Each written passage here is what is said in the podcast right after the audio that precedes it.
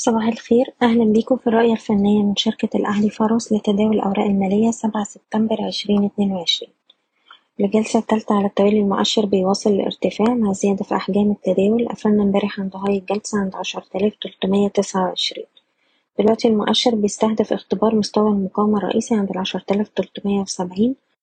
وده اختبار مهم جدا للقوى الشرائية لأن بالتأكيد اختراقه بيفتح لنا الطريق سبعمية وتمانين.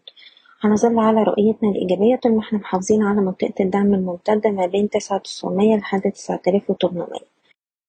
في الوقت الحالي بننصح بالانتقائية في اختيار الأسهم مع الاحتفاظ ورفع مستوى حماية الأرباح لأقرب مستوى دعم حسب كل سهم على حدة.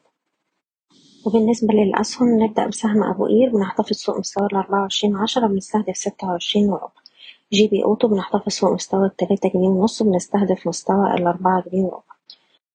القبضة الكويتية بنحتفظ فوق دولار تمانية وعشرين ونستهدف دولار تلاتة وتلاتين. سهم فوري بنحتفظ فوق طول ما إحنا فوق مستوى التلاتة جنيه ونص بنستهدف مستويات الأربعة جنيه خمسة وتلاتين والأربعة جنيه ونص. المجموعة المالية هرمس طول ما إحنا فوق مستوى الاتناشر جنيه وستين قرش بنستهدف مستوى التلاتاشر جنيه وسبعين قرش. سهم مدينة نصر بيستهدف اختبار مستوى مقاومته الهام تلاتة جنيه وأربعين قرش ونقدر نرفع حماية الأرباح لأقرب دعم عند التلاتة جنيه وتمن قروش العربية لإدارة الأصول بنحتفظ فوق مستوى الدعم التمانية وأربعين قرش بنستهدف تلاتة وخمسين قرش. العربية حليب الأقطان عندها منطقة مقاومة مهمة جدا ما بين جنيه اتنين وتسعين واتنين جنيه. بنركز على المنطقة دي واختراقها بيستهدف اتنين جنيه وعشرين قرش. الناس اللي معاها السهم تحتفظ فوق مستوى الجنيه سبعة وسبعين. سهم أعمار شايفينه بيستهدف اختبار منطقة المقاومة الهامة ما بين اتنين جنيه تسعين وتلاتة جنيه. والناس اللي معاها السهم تحتفظ فوق اتنين جنيه وستين قرش. MM Group بنتحرك في range ما بين تلاتة ونص وأربعة جنيه.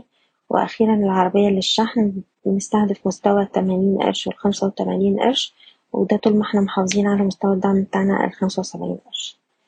بشكركم بتمنى لكم التوفيق. إيضاح الشركة غير مسؤولة عن أي قرارات استثمارية يتم اتخاذها بناء على هذا التسجيل. شكرا.